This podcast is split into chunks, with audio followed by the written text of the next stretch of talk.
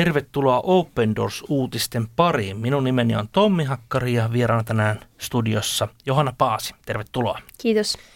Tänään saamme sukeltaa Kiinaan ja aivan erityisesti pastori Timothin tarinaan. Kiinahan on yksi niistä maista, missä kristittyjä vainotaan vakavasti.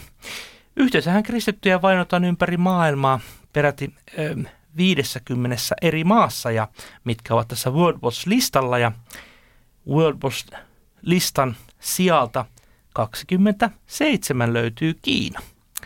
Kiinahan ei ole mikä tahansa maa, koska siellä on lähes 100 miljoonaa kristittyä.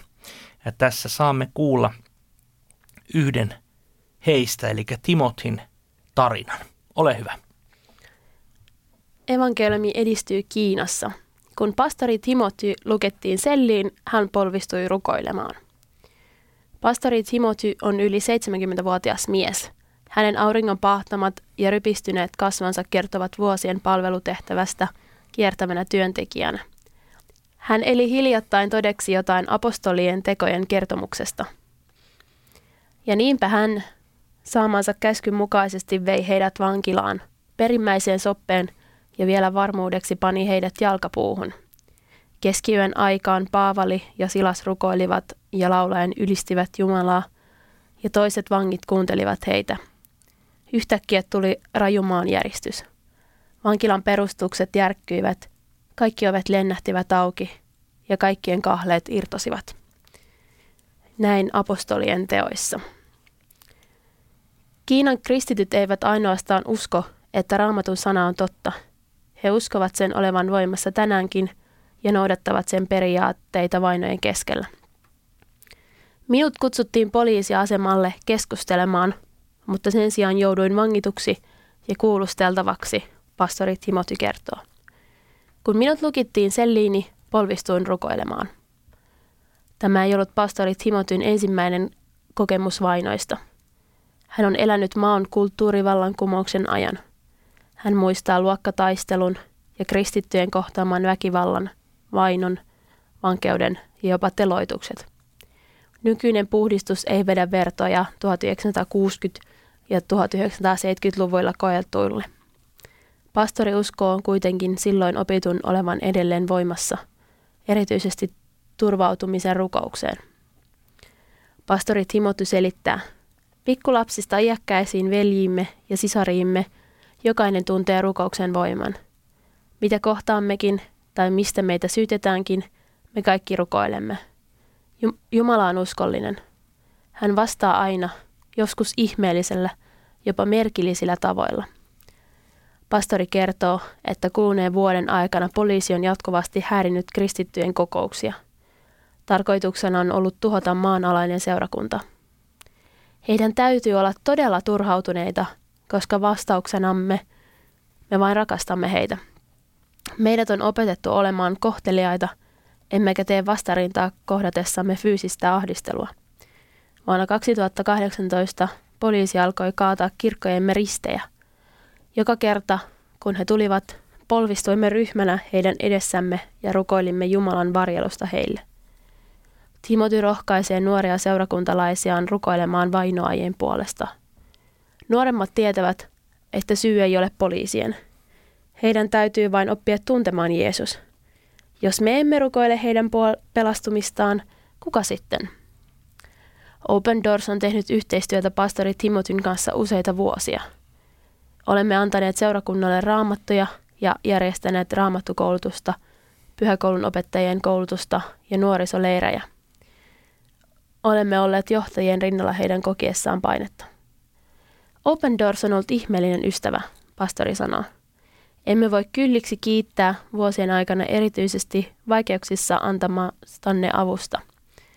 Kirkkomme kasvu on suuresti Open Doorsin avun ja sen kotikirkkojemme johtajille järjestämien koulutusten ansiota. Panemme toteen kaiken opettamanne alueemme kirkoissa. Johtajamme ovat kypsempiä ja ymmärtävät raamattua paremmin kuin koskaan ennen – Kiitän Jumalaa teistä kaikista. Pastori Timothy pyytää meitä jatkamaan rukoustamme. Erityisesti kirkon nuoret uskovat tarvitsevat esirukousta. Heidän tulisi pysyä lujina uskossa ja saada koetusten aikana kokea toivoa, iloa ja Jumalan läheisyyttä. Anokaa ennen kaikkea, että seurakuntalaisemme eivät koskaan lakkaisi rukoilemasta ja kokisivat rukouksen voiman. Rukous muuttaa asioita. Tässä oli todella kokeneen Herran työssä ansioituneen Timotin todistus. Mies, joka on 70 ja kokenut jo maon vainot 60-70-luvulla ja nyt tämän uusimman vainojen aallon, mikä on kristittyjä kohtaan noussut Kiinassa. Hän toki sanoo, että nykyinen vaino ei ole ihan yhtä paha kuin 60-70-luvulla, jolloin todella ihmisiä jopa teloitettiin, mutta sama metodi kuitenkin auttaa näissä molemmissa, nimittäin rukousten voima.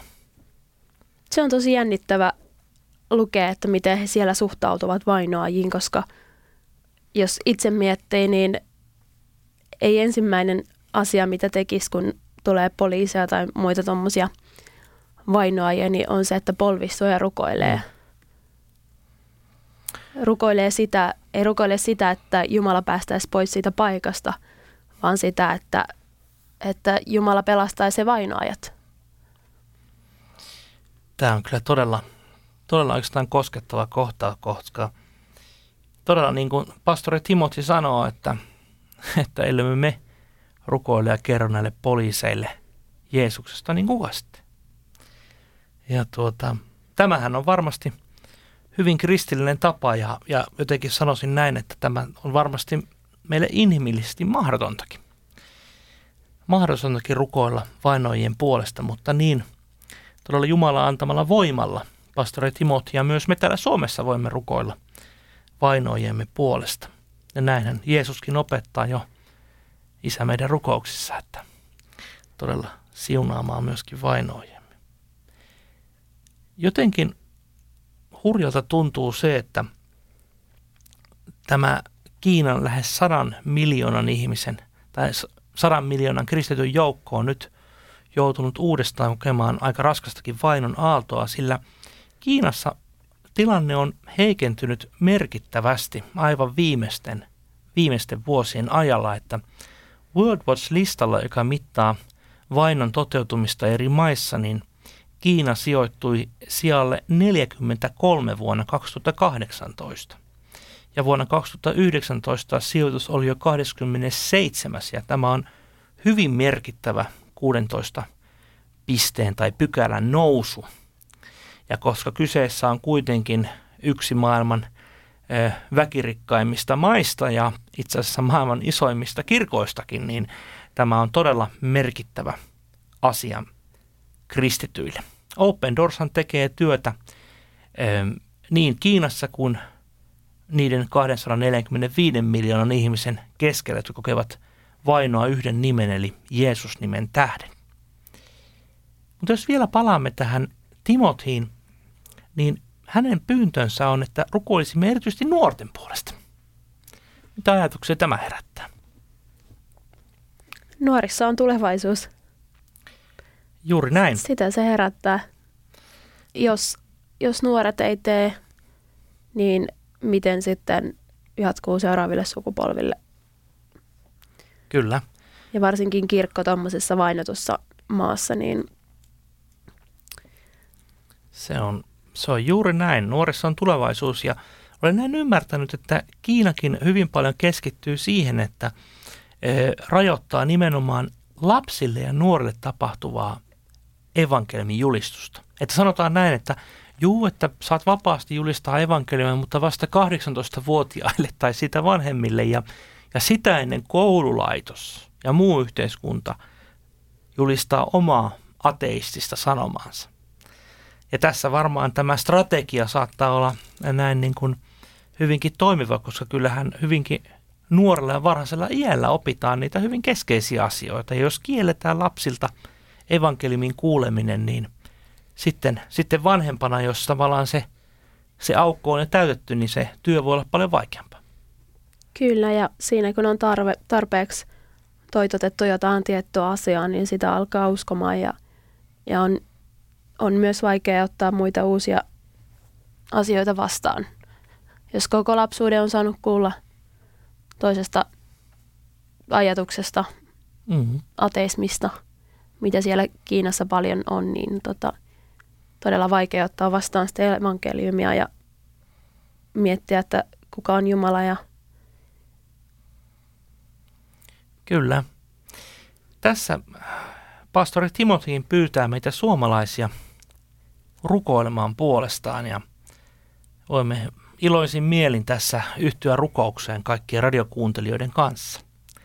Rakas taivaallinen isämme, rukoilemme todella pastori Timotin ja hänen seurakuntansa ja kaikkien näiden nuorten uskovien puolesta Kiinassa. Näet todella, että Timoti on ollut 70 vuotta saanut elää ja uskossa ja nähnyt nämä vainon eri vaiheet. Haluamme siunata häntä ja että häneltä, hänelle kertynyt viisaus hän pystyisi sitä jakamaan nuorille johtajille ja seurakunnan johtajille siellä. Todella kiitämme siitä, että he todella suhtautuvat vainoihinsa niin kuin itse olet opettanut, eli rukoilevat vainoijien puolesta.